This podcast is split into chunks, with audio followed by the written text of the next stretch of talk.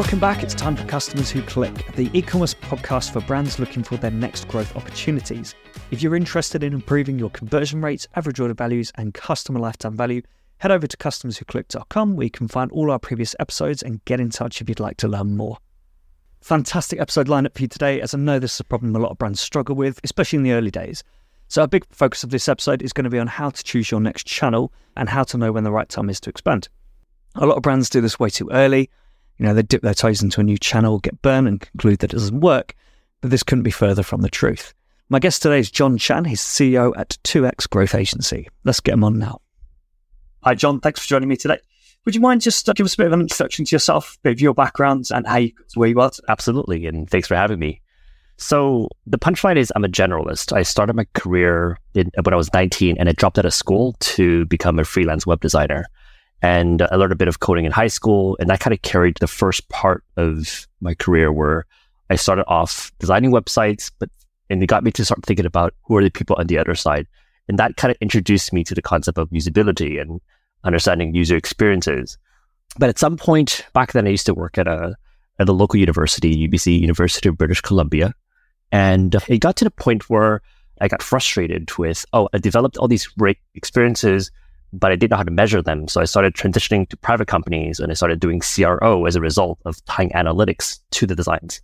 So that probably ran maybe like five or six years before I transitioned to writing software. One of my feather in my caps was I joined a company called Basecamp. After that, they were a remote company at the time.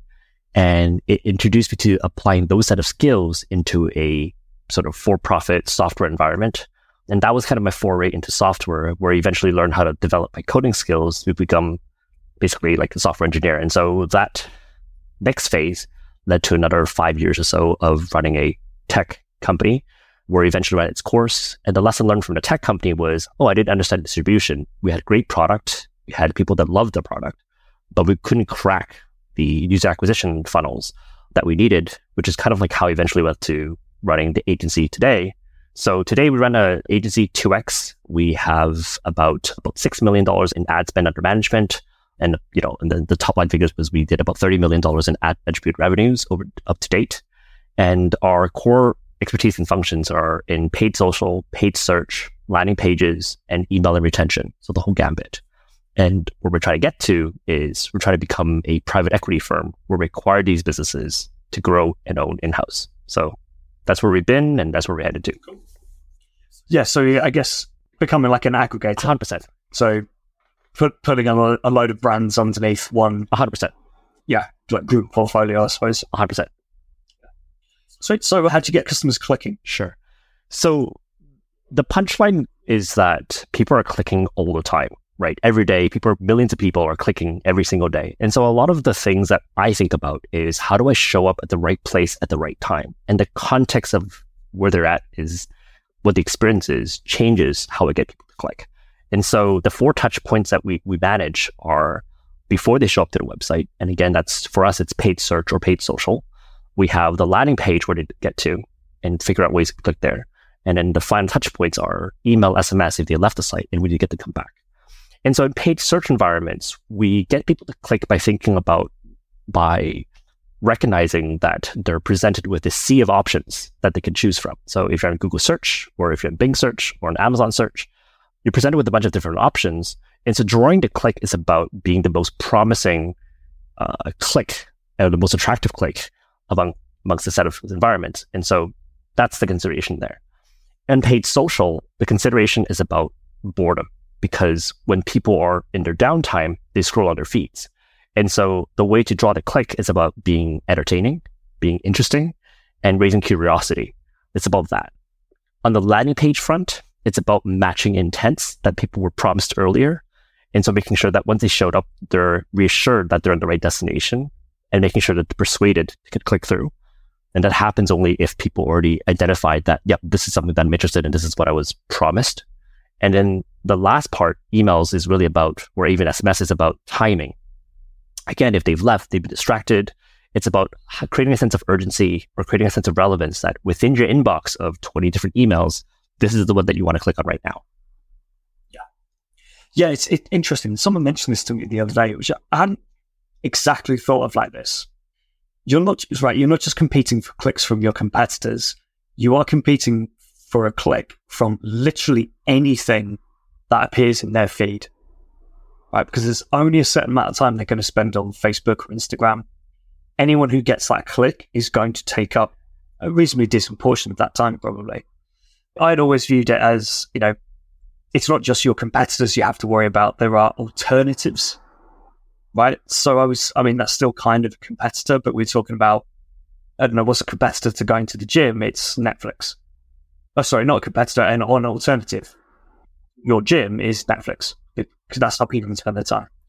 But in terms of clicks and advertising, literally anything out there, anyone who's spending money trying to get in front of people is a competitor to you. So you've got the, like I said, the most entertaining, the most eye catching. At the time, mind you, right? Again, it's about being not because you're not selecting from a set of options. You're presented with one thing at a time, a sequence of things. And so you might not be the most interesting ad or the most interesting piece of content, but if you showed up at the right place at the right time, right? And it was enough for them to be like, oh, interesting. Let me dig into that. That's the switch that you had to get people to come across. And that's 100% what it comes down to. And that's why different channels match different product sets because if your price points, for example, are not competitive in a search environment, you're not going to draw the click or you're going to have a harder time drawing the click. Whereas on paid social, people are not choosing you over a set of competing options. And therefore you see, you see brands being able to get away with offering more higher priced items because they haven't gone through the research process. And that's why DTC brands tend to advertise on paid social because they're focused on that one thing at a time and not a range of options, especially if the product category is not clear. Like, what do I search for this thing? And they're not clear what to do that. How to do that? That's that's a good environment for paid social ads. Yeah, exactly. Yeah, when you've got maybe a new product or just something where you it doesn't really fall into a normal search search thing, or you know, there's a brand called Boot Buddy, which I think is over in the US as well. But they went on Dragon's Den, or our uh, yeah, our Dragon's Den. I think it's Shark Tank over there, isn't it? Essentially, it's a, bu- a brush, a, a tool to clean your boots. Could be football boots, walking boots, whatever. Then they released the Sizzle Buddy, which is one for barbecues, and a Paw Buddy, one for dogs. I feel like you might look for one to clean your boots. Maybe. I don't know. But like personally, I've never searched for an actual product to clean my shoes to clean my grill, to clean my dog's paws, because I've got solutions for it. That's interesting because that's the kind of thing that paid social as an environment creates.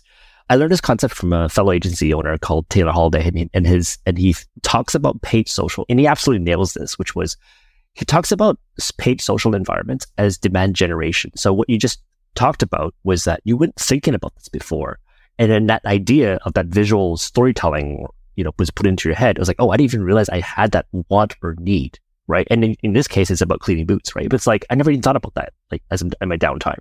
So that idea was seated in your head. And so now if there wasn't this interest, now there's a demand for this thing. And so on paid search, having the corresponding ad units or organic sort of placement, it's about demand capture. And so he thinks about and talks a lot about this, how you use paid social for demand generation, and then you primarily use paid search for demand capture. And there's some lines that are blurred in between, but you know, generally speaking, that's the two primary functions between the, these two different uh, platforms or types of platforms. And so, but that's exactly it. You weren't thinking about it, but now that you've seen it, oh shoot! Now that I'm thinking about this, I wonder what that's like, and then you can you click there. And it, it might take you a little while to purchase. You might need to hit to be hit with a few ads, but that's how advertising works, right? It's not you see one ad, you buy something, which is seems to be how a lot of brands think it's supposed to happen. A lot of founders think it's supposed to happen.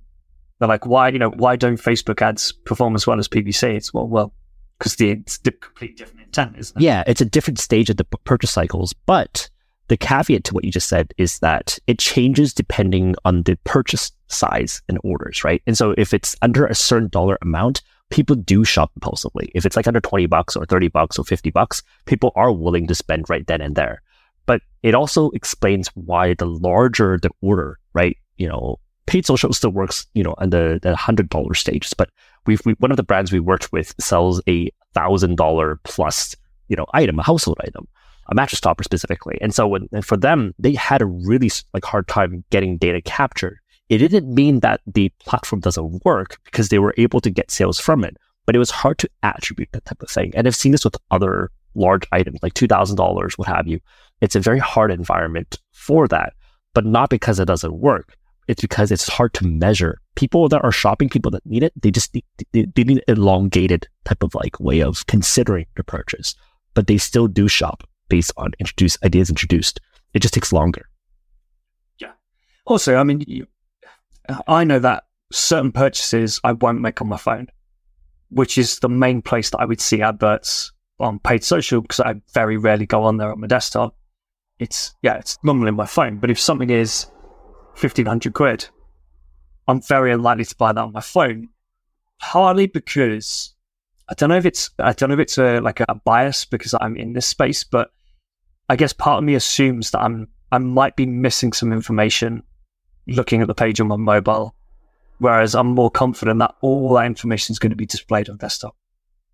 Doesn't really make sense because you wouldn't hide sales information, but it likely reflects the way that you purchase specifically, right? I mean, if you look at mobile experiences though, right? Like we're probably talking about, I forgot the specific stats, right? But we're talking about like maybe 70 or 80% of web experiences are mobile.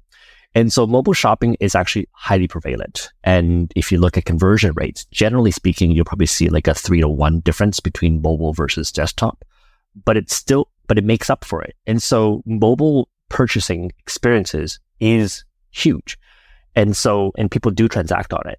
But the difference between the different devices of having a desktop in front of you or a tablet versus having a restricted real estate is that you have to be more succinct and you have to be able to communicate more. You have to do more with less, right? But if you can walk through the mental process of removing all the objections that people have, removing all the considerations that people have, giving them enough assurance that whatever they're purchasing is what the purchase is the right idea. That's the thing that they're promised. They're happy to shop online. They're happy to shop on their phones rather.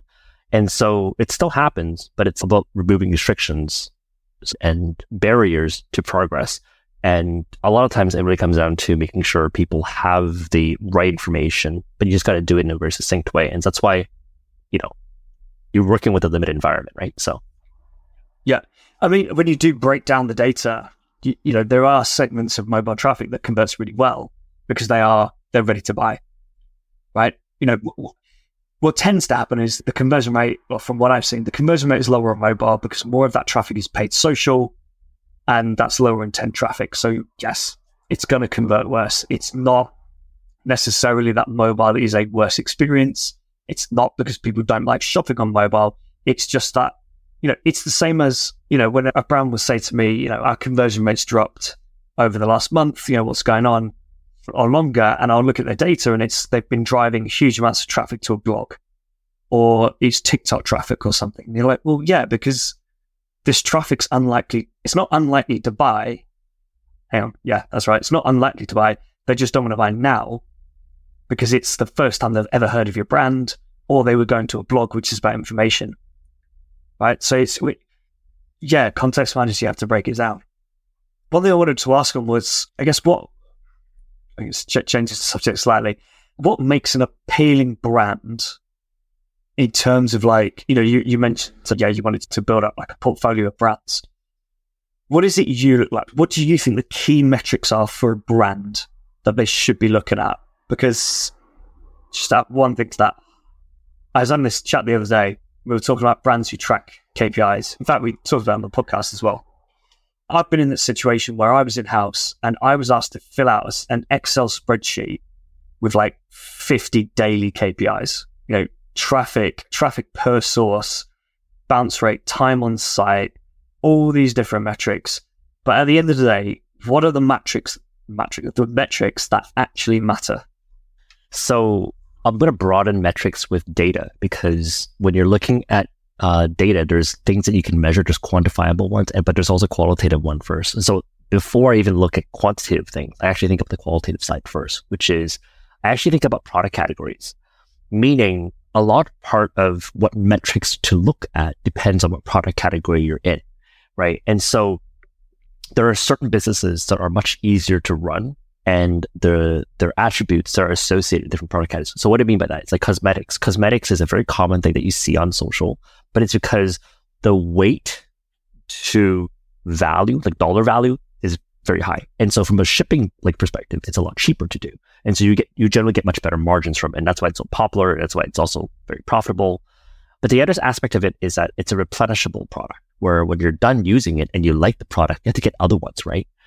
And so, so generally speaking, it's product categories that have a range of products that you can use as a hero product. And then you have a lot of things to upsell that are adjacent to it. Those tend to do very well. And those are very things that I like. I also like categories that are easy to show. And again, if you have a visual format that you could see that demonstrates a product on a social, on a paid social environment, that's a very good product to have. Some products are harder to do, right? So if you think about apparel, I, you know, I would hesitate and people build strong apparel brands, but I would hesitate because if you were to get into apparel beyond showing, oh, I have the better f- premium fabric or, you know, whatever designs, what have you, it's hard to differentiate and build a strong sort of like angle to it. Well, just on, on that note, apart from Gymshark, obviously, but they had a quite a specific niche. The only brand that I can think of recently that is really nailing it is True Classics. The the t-shirt brands. They sell plain t-shirts. They're now a 300 million a year brand, I think, because they've they've really nailed their content. 100%. But if you notice about True Classics, they actually, what's interesting, because it's fun to look at their ads and dissect it, right? But because if you think about the context of how they present it, they're selling to women. They're selling to the women and said, hey, if you want your guy to look like this, or if you want your guy to like, you know, don't want to be like, it, it's hard. So a lot of the angling and messaging is very clever. And so that, that's an angle too. But a lot of it comes down to like, again, product categories as like the first touch point is what I think about because what are the opportunities within that? And then I get into like whatever K- K- metrics and KPIs because you want the most important one is actually having strong gross margins, right? Because if you look at top line revenue, you see a lot of brands that are doing, for example, I, I looked at a brand the other day where it was like $70,000 in top line sales per month, which is pretty decent. It's, it's demonstrated that it's, you know, you have product market fit, but they couldn't spend much money on ads because the way they were operating just, you know, there was no money left for it. And so it's like, how does that happen, right? But it's a function of a lot of different things, right? Of just not having, they have decent margins, but just having a tough sort of time scaling that business when your OPEX is just not there. So gross margins is usually the first indicator of the type of business that you're running into. And you can conversion rates you can look at, they're generally standard, but it's also dependent again on the price point. You have, you know, $500 plus, you're going to see a lot lower in conversion rates. You see maybe like, you know, 0.5 or you know, as opposed to like a 1% standard. But those are like sort of like standards. The best one I've seen though is actually 5%. I saw a brand recently that was like doing 5% conversions actually. And, you know, again, traffic matters too because it was targeting a lot of existing traffic too. Yeah. I think so. Conversion rate. Yeah. It's, it's I mean, it's, as a marketer, it's, it's one of the metrics that I would track. But the thing about conversion rate is it's some impacted by the traffic that you drive to your website. So you know, I think it's good to track, but essentially what you're looking at is do you see a spike or a dip in your conversion rate? That's when you go and explore what happened that day, especially if you don't think you've done anything. But apart from that, it's kind of a not a useful. No, it's, it's, not a it's not a helpful metric because you don't make decisions based on that, right? And so a more yeah, I mean, really is actually approximated to by channel. So if you take a conversion rate and you break it down by channel, that teaches a little bit more. But that's still not what you actually measure because you can have high conversion rate or low conversion rate. It actually doesn't matter because it's actually the inverse of that. If you have a very low conversion rate, but your unit economics in your ad campaigns work out, who cares? So, you know, if I was running a cosmetics brand, for example, my conversion rate was under a percent, I, you know, I'd, I would be concerned about that because I think for a cosmetic brand, if you're, let's say your AOV is about $100, I would be a bit concerned about that but what I'd be more concerned about, and this applies to any brand really, if my conversion rate is around about 1% all year round, and then suddenly it drops down to 0.25, that's the bit that's going to make me go, what happened? What's happened here? Do we, do we need to panic? Or is this like a little, you know, a, a little one off thing? Sure. I actually use that data a little bit differently. So what I think about is, let's say I have a paid social ad, right? The paid social ads I currently look at now is I look at our hook rates. So how much of the impressions that we're generating for uh, sort of we're advertising for versus how many people stop for the first three seconds. That shows me the effectiveness of the hook of my ad creative the first three seconds. Then I watch the hold rate and whether if people stuck around to watch the rest of the ad. And that shows me sort of the next thing. And then conversion rate is actually, sorry, the, the next one is actually outbound clicks. How many people did I watch a video, stop to watch a video, watch through a good portion of the video, and then clicked on it to get to the other side? But then conversion rate is the function of the landing page. Then I look at the effectiveness of that. And so if I see banger numbers and metrics in the first three, but terrible metrics on the fourth one, it helps me diagnose that, well, that's where I need to make changes to or improvements to, or that there's a mismatch before. And so conversion rates are used in that way, not as a way of diagnosing sort of overall performance. Because again, it goes back to if I have all my things lined up, I don't care if I have a low conversion rate in the sense, quote unquote, don't care. If the CPAs that if I have a hundred dollar product and the target ROAS I need to hit is, let's call it like two, right? Then if I have money left over for net profits in my ad campaign, then I'll leave that low conversion rate and I'll just keep driving spend on the top funnel. And then I'll kind of address that kind of like things down funnel. Cause again, you know, people might deliberate and take time to come back, right? Maybe they need to like look at it, look at the conversion rate. So, so look at the page and they don't convert that in there because they need to come back on a different channel. So again, it's somewhat meaningless, but it's used to diagnose a very specific thing, which is how are performing. And you have leading indicators that lead you wasn't a problem over here, wasn't a problem over here, wasn't a problem over here, but it might be a problem over here. But take it a step back, does it actually mean something? Yeah. Well, the, the way we approach CRO is by breaking it down, right? You know, you just saying how do we improve our conversion rate? It's such a massive piece of work. It's like, where do you start with that? Right. So the answer is you break it down and you say, well, you know, I'm concerned with once traffic lands on a website. So I'd be looking at how many sessions are viewing a product, how many of those add to cart, how many of those go to checkout, how many of those convert, and looking at where the drop off is in that funnel and say, well, that's our target area. You know, I can benchmark them a little bit and say, well, all right, checkout completion rate's a bit low, so maybe we need to fix that a bit. But uh, normally I would see that add to cart rate is low, and that's where we're we, we want to target because basically you're not selling the product yep. Which is why, from an audit perspective, though, right? I rarely found myself looking at benchmark metrics of one brand and then going to the next brand and say, oh, based on this metrics over here, this seems a little bit low. But largely because of the, like you touched on earlier, the traffic sources and the traffic mix is different. And so if the context matches, then you can then use benchmarks. But if I look at that and I can't really tell because, well, this is this set of traffic and this brand has a complete different set of traffic. I don't have enough like, like patterns built up overhead my head where I can look at this and be like, oh, I know the traffic mix over here so that I know what to expect over here. And so I still find that, you know, a very specific sort of situation where I can't draw conclusions from one side to the next. Yeah, it, it always annoys me a bit when people say, oh, what's the benchmark conversion rate for industry? Like, I don't care. Yeah, I kind of get it, but it's like, I don't, why does it matter? Let's say, right, let's say your conversion rate is 2% and the benchmark is four. Now all you know is that you're way below the benchmark and all we've got and what we're going to do is improve it, which is what we were going to do anyway. Because even if, if you even if your conversion rate was four percent, we'd be looking at increasing. Yeah, and that's why you know when I ran our business as a conversion rate optimization shop, it's those are the type of common questions that you come up in that type of work. But it's usually the starting question that leads to different answers. And so for a brand owner or for someone that doesn't understand analytics or metrics or benchmarks, they're supposed to ask the type of thing. It's slightly slightly annoying, but it's, I don't really fault them, right? Because I understand why they ask. And so usually I just use that as a starting point to lead to, yes, you can look at it this way, but here's what really matters. And then it goes down to like unit economics, CPAs, and be like, see, see how you can ignore conversion rates. And as, as long as you have this, you still have a, you still have a scalable business. Try to direct the conversation there. So. Yeah. I mean, I'm much nicer on calls with, with actual potential clients and clients. I don't, yeah, I, have never said to anyone that conversation stays here.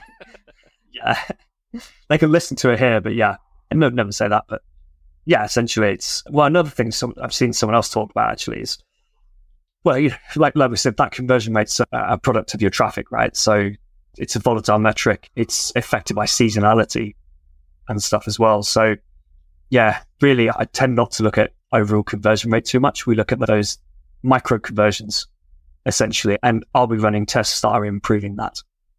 Cool. In terms of channels, so how do you expand? Was let's say you, you you've started out on Facebook. What are some of the mistakes brands make when trying to scale up? And how would you go about deciding what channel to move to and when? Sure. That's it's a good question because a lot of people struggle with this. And I think what I frustrates me a little bit when I hear I shouldn't say frustrated because I get why they do it, but the best practices are typically things like, oh, you do a percentage of your ad spend here and a percentage of your ad spend on paid social and a percentage here, like these clear cut sort of like percentages. But the actual situations that really matter is because I've, for example, I've seen brands scale on, on, on social and I've, I've seen brands scale on search. And so the first question to ask is going back to what I was saying earlier about product categories. So channel selection starts with product categories. And so if your product category is such that you can compete well in a search environment, so your price points are not way too high, or that if your product quality is superior to alternative options, you're going to do really well within a search environment. But the other prerequisite is there has to be enough search volume for that product category. And so if you're talking about things that people can visually identify and have the correct labels for, so one of the first one I can think about was is luggages. We did a luggage brand or suitcase brand, and they did really well on on search. It's because people know what the layman terms are. If you have novel products, right, then that's where it gets a little bit trickier. And that's when you need a social environment because you need to communicate visually, right? You know, you have YouTube shorts and YouTube as well, but like, but generally speaking, if you have products that demonstrate well by showing how the product works, not telling people how the product works, and the categories aren't very clear so that you don't see a lot of search volumes for it, generally that means that it's better on the social environment. If the price points are low enough that people are willing to shop in a short window, right? If it's a long product, like if it's a high price product with a long deliberation time, that makes it the hardest. And so channel selection really, so yeah, channel selection starts with product category and thinking about which, which environments would you do best in? Competing for the clicks or competing for boredom versus competing in a search environment yeah, so I guess going back to my example of Boot Buddy, right? I think it's about twenty pounds, so don't know, twenty five dollars, maybe a little bit more. So that's that probably falls into that that bracket of you could put that on social, and you can probably get someone to go. Do you know what? It does annoy me when my dog walks back into the house with muddy paws. I'm going to get that and clean clean his paws after the walk. Cool, done, ordered. Something like a sofa. If you're ordering a sofa, I feel like a lot of people have a type of sofa in mind, right? So you probably know whether you want a corner sofa, a sofa bed, or just like a whatever the other style is, one sided. Yeah. So you probably can just search for that, right? So you're probably going to be a reasonable amount of search volume for that, which you can work on exploiting. And but then obviously, given that it's a two thousand pound purchase, that is going to bring down the volume, the search volume. And therefore, at a certain point, you're going to say, well, now we do need to start pushing it and getting people thinking, oh, do you know what? Maybe I will replace my Sofa C. Yeah. You know, this one's a bit old. Yeah. And that's a good example because, again, it demonstrates that the channel selection starts with the product category. Because if people don't search in that, it creates a lot of anxiety around, oh, what if what happens if it got the wrong like like size or dimensions or it doesn't fit or if I change my mind. Like just the pain and agony of like even going through returns, like it really puts hesitations on that. Where if it's like a, a low barrier product, they don't have that kind of consideration. It's like, oh, I'll send it back, whatever. Like it's not a big deal. That changes the environment. So channel selection and channel mix in terms of budget selections is really starts with that. And then within that question, you asked about how do I know if I, you know, how do I scale? How do I move from one thing to the next? Generally speaking is you pick the first channel by trying to find the highest margins and how much profitability that you have. And with ad channels, the more money that you deploy in a particular campaign or just a channel in, in general, you get diminishing returns. So the first, if you have an effective campaign, let's call it a 3x campaign on a 2x target. So you want to have, you have a 3x ROAS and all you need to do is actually hit 2x for break even sort of economics then that extra sort of revenue that you have is actually basically, I think of it as like a testing budget that you would set a certain amount aside to find the next campaign within the same channel. Or you start, the moment you cross enough money left over, to test a new channel to test viably, that's when you expand.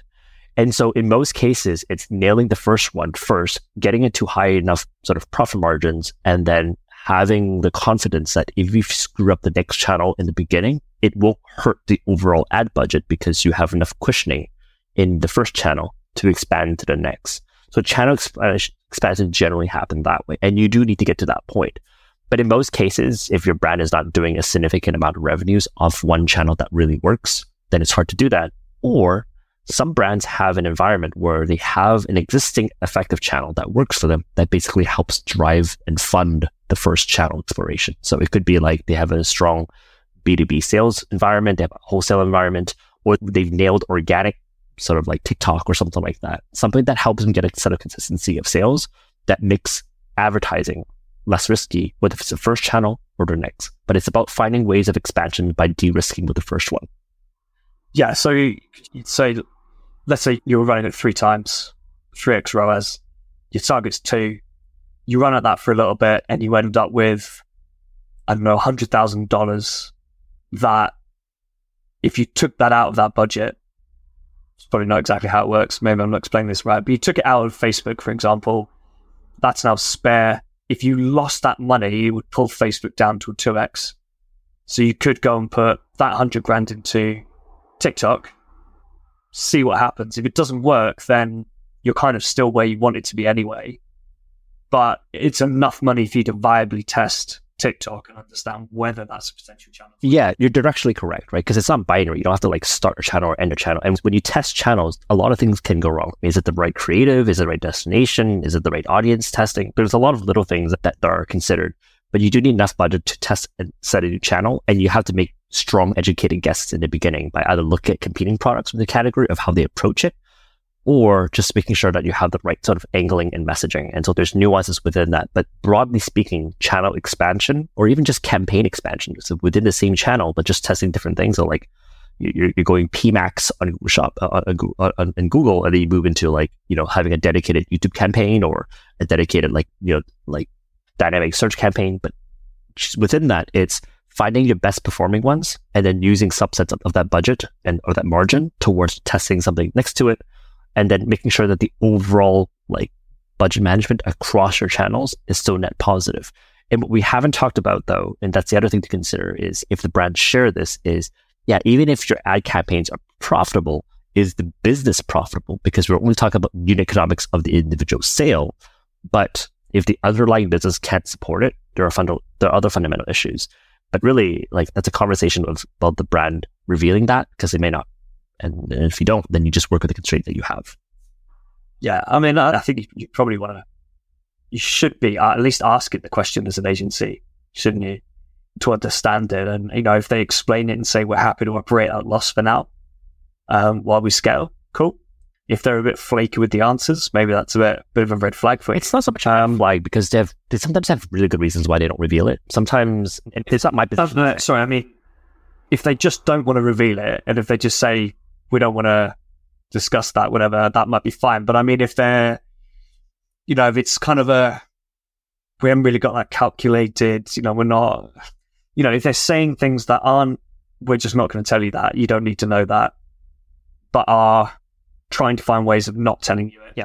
That makes sense. Maybe that's a bit. At, at, the end of the day, it's about demonstrating and understanding that the actual job is company profitability and not the unit economics being profitable because it's a proxy for the health of the business, right? And so again, you know, whatever reasons they don't review it is different things. And it could just be that they just don't want to send you the P&L, but they're happy to tell you the percentage of net profits for a given month. And so sometimes you, frankly, that's all it might need, right? Or maybe just don't have it, right? And so there could be valid reasons. But the broader point is not confusing that, oh, unit economics is doing really well. Therefore, my campaigns are really well. Therefore, we're doing really well as a business. And then basically being blindsided that, oh, the company is actually not doing very well. Because the job of the agency and head of growth or whatever else that is in that position is to understand that you have to look at financials. You have to understand the, the operating structure of the company. And that's why I asked about if there are competing channels, not sorry, not competing channels, adjacent channels that are working really well that could fund paid ads and direct to list direct response because Shopify or just their the web channel is just one channel out of a mix of other sources of revenue. And yeah. so that gives me a better sense of the dynamics of the business. I think what also happens with smaller businesses in particular, other costs go up, right? And if you're not, if you're not reevaluating these numbers on a fairly regular basis, you might get caught out. So I worked with a brand last year and their profits per order suddenly halved. I think it was about half. I think it dropped by about 50% before, before we started working with them. And they didn't really explain it. You know, they raised concerns about it, but then wouldn't really share anything about, you know, why this might have happened.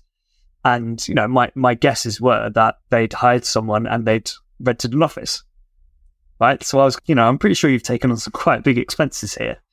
So it's just important to make sure those any additional costs are actually being taken into account because it's really easy to add a few apps to your website, add some other tech. If you're not taking into account those costs, suddenly they could spiral into the you know thousands of dollars quite quickly. Yeah.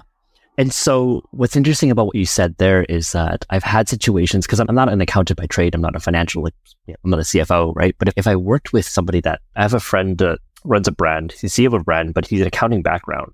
And so he'll audit brands with me sometimes and we'll look at P&Ls together. And I ask and lean on his expertise because sometimes he'll look at P&Ls in the same way that I do this for analytics. He knows that numbers lie, right? So if I look at analytics, I know it's directionally correct, but I never actually trust the actual figures unless I know it's coming from straight from the source, right? Like Google Analytics, as an example, it's a secondary source. But similarly, P&Ls can have that same sort of like just data in general, but like there could be things that were overlooked. There's things that could be misunderstood and misinterpreted.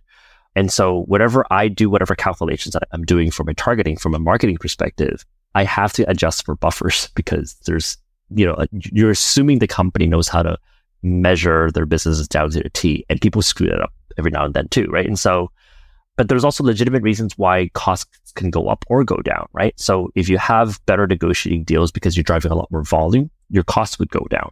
But like we've seen this during the pandemic where our shipping costs were six times higher than what it normally would. Exactly. So it's like it's a three thousand dollar container, and now suddenly eighteen thousand dollars. It's like that's going to impact your cost quite a bit. And so context matters, and also that's why even from a targeting perspective, we try to revisit that every three months, every quarter, and say, hey, you know these targets that we did a breakdown for calculating unit economics, are they still valid? And that changes not just for the product category across the brand, but I try to break that down on the hero SKU versus the next adjacent SKUs. And if you get that on the on a per product basis, that helps you inform your strategy of like, okay, which one should we advertise next? Which product sets do we advertise next? And the, the targets change per the way that you set up your account structure. But those are important considerations to get your contribution margins. Yeah, absolutely. It's funny you mentioned shipping. I spoke to a couple of people who both had examples on this. One, he sells dog ramps. He was on the podcast quite a while ago now, sells big, quite big physical dog ramps, right? So there's only a certain amount he can get in a container and he's got no flexibility on what he can do with that. Right. So if his container costs go up five times, he get he there's no way he can mitigate that.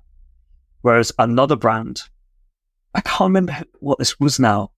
It must have been some sort of clothing brand or something, because they were telling me the amount of time and effort they put into how their products are shipped to them.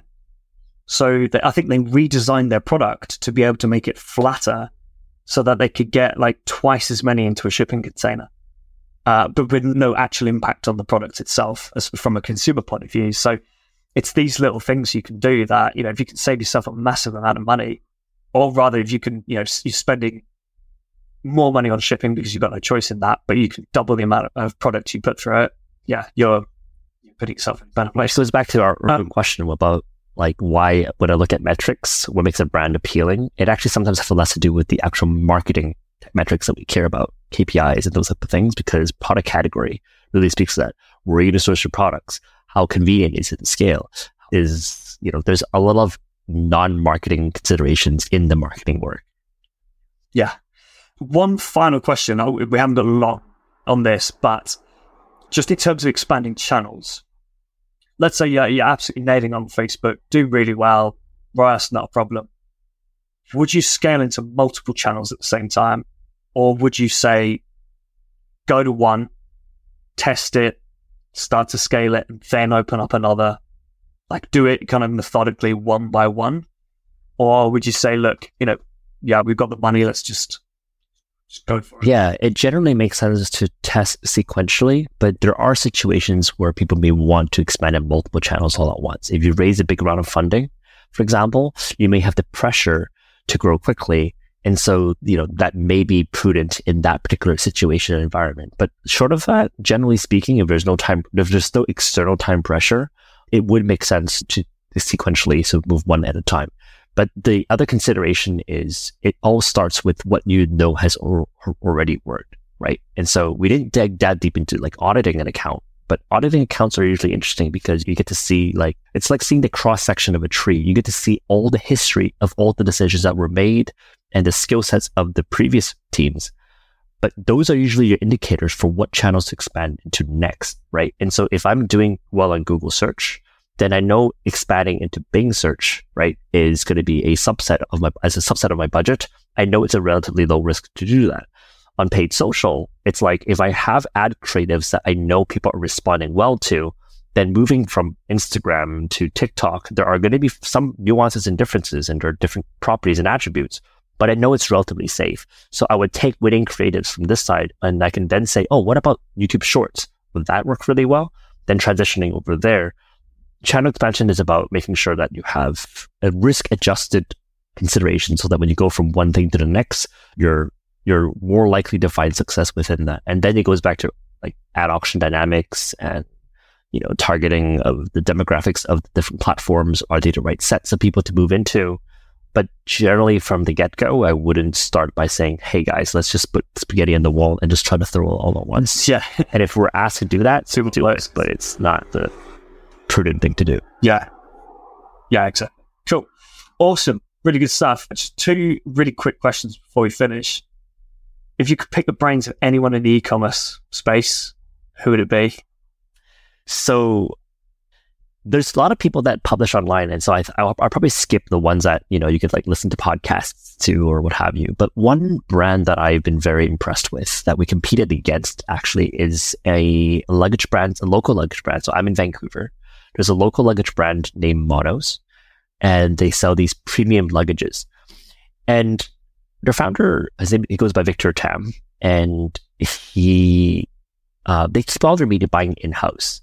And when I was competing against her, because I was also doing a luggage brand, I saw a lot of ways that they innovated.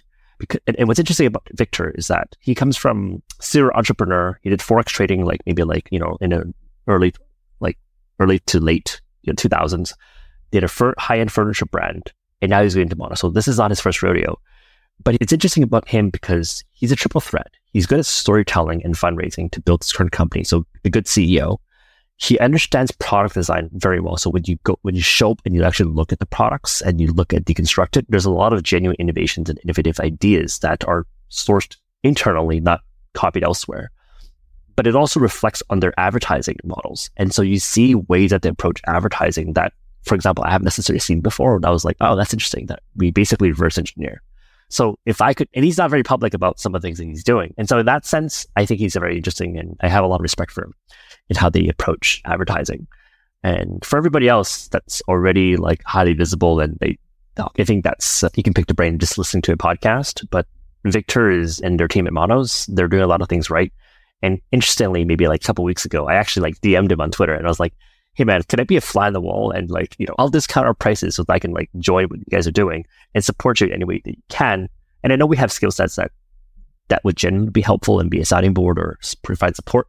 But he was correctly saying, well, no, we keep everything in house because we have all these ideas like sourced internally and really know how to approach this. And I was like, fully respect that. But triple threats. Yeah. Yeah. Cool. And so very finally, one final quick bit of advice for any brands out there? Yeah. I think the advice that I would give is the same advice I would give to myself, which is more general business advice, but it applies to meeting and working with agencies, which is very better. but be good at getting advice. And so whenever you're hiring an agency, and I get why that there's a lot of hesitancy around meeting new ones because they always seem to want something from you. And there's also, and frankly, there's honestly a lot of really bad agencies out there. But when you hire a team, you want to hire people that are better at you in each specific sort of field. And marketing is such a, it's not the only important part of the department, but it's a very important piece. And so if you're not good enough, uh, you should get, you should run it so that you're, you have a general understanding of what to ask, but asking good questions to get at good at vetting the team and seeing if the advice that they're giving to you makes sense.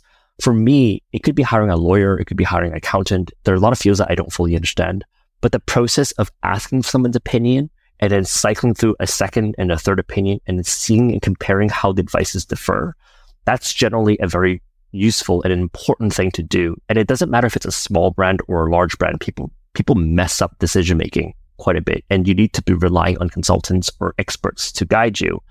It's just that when you lead with the first agency and you seem to come from a place of distrust because of incentives, totally fine. But you need to compare that against asking multiple candidates and you need to be good at having someone that you can go to on a regular basis for any important sort of aspects of your business. And I try to follow that myself. If I need to get legal advice or accounting advice, I don't take the first one that comes back or even just business advice from other CEOs. I don't take the first advice. I take second and third, and then I can then compare, compare and contrast, and then I can make stronger decisions. But it's especially important in marketing because if you're trying to scale a brand from the startup phase to a growing phase, or if you're in the growth phase and you're well established and you're trying to expand, getting good advice from the people that are around you, it's like that advice never stops. Yeah, I think it's really valid to get multiple opinions on things because it's very easy to get to have that have one call I get really excited about what that agency or consultant or whoever pitches. And then you think, cool, this is great. I love it. But really just take a few more days, speak to a couple of other companies, see what they say, and then kind of cross cross check it and say, well, actually, now that seems a bit weird what he was saying. So I think that's great advice. If anyone wants to reach out and, chat with you, what's best way doing that? There's two places. I'm a lurker on Twitter. So I'm at JTC Chan. So JTCCHAN on Twitter. So if you send me a email, uh, like a sorry, a direct message, I'll likely respond, or just go to our website, 2x.agency, and you can book a call there, or you can also email me, John J O H N at number two xcd. So 2xcd.com. Sorry, yeah, 2xcd. That's our old domain. So 2xcd.com. Maybe drop this in the show notes. but email, website, or on Twitter. All right. Awesome. Well, thank you so much. That was a lot of fun. It's really important to get the timing right when expanding into new channels. I've seen it time and time again. You know, I've done it myself as well, where a brand has expanded into a big new marketing channel too early, to put too little resource into it, got bad results, decided it's not a thing to continue with. You know, for most brands, you can get some millions in revenue just on Facebook, right? So there's so much opportunity there alone. You don't need to spread your budgets. You don't need to spread your resource into other channels. But when you do, you've got to give it a proper go. Put some real money behind it and commit to the channel. If you give TikTok a try with a 10K budget and don't even create specific creative for it, you're not going to have a good time. If you'd like to hear more from John, you can find him on LinkedIn. Any other podcast questions, feedback, or guest requests, please send them over to will at customerswhoclick.com or DM me on LinkedIn. Next up, I've got Arian Radman joining me. We're going to be talking about creating magical moments with handwritten notes. But until then, keep those customers clicking.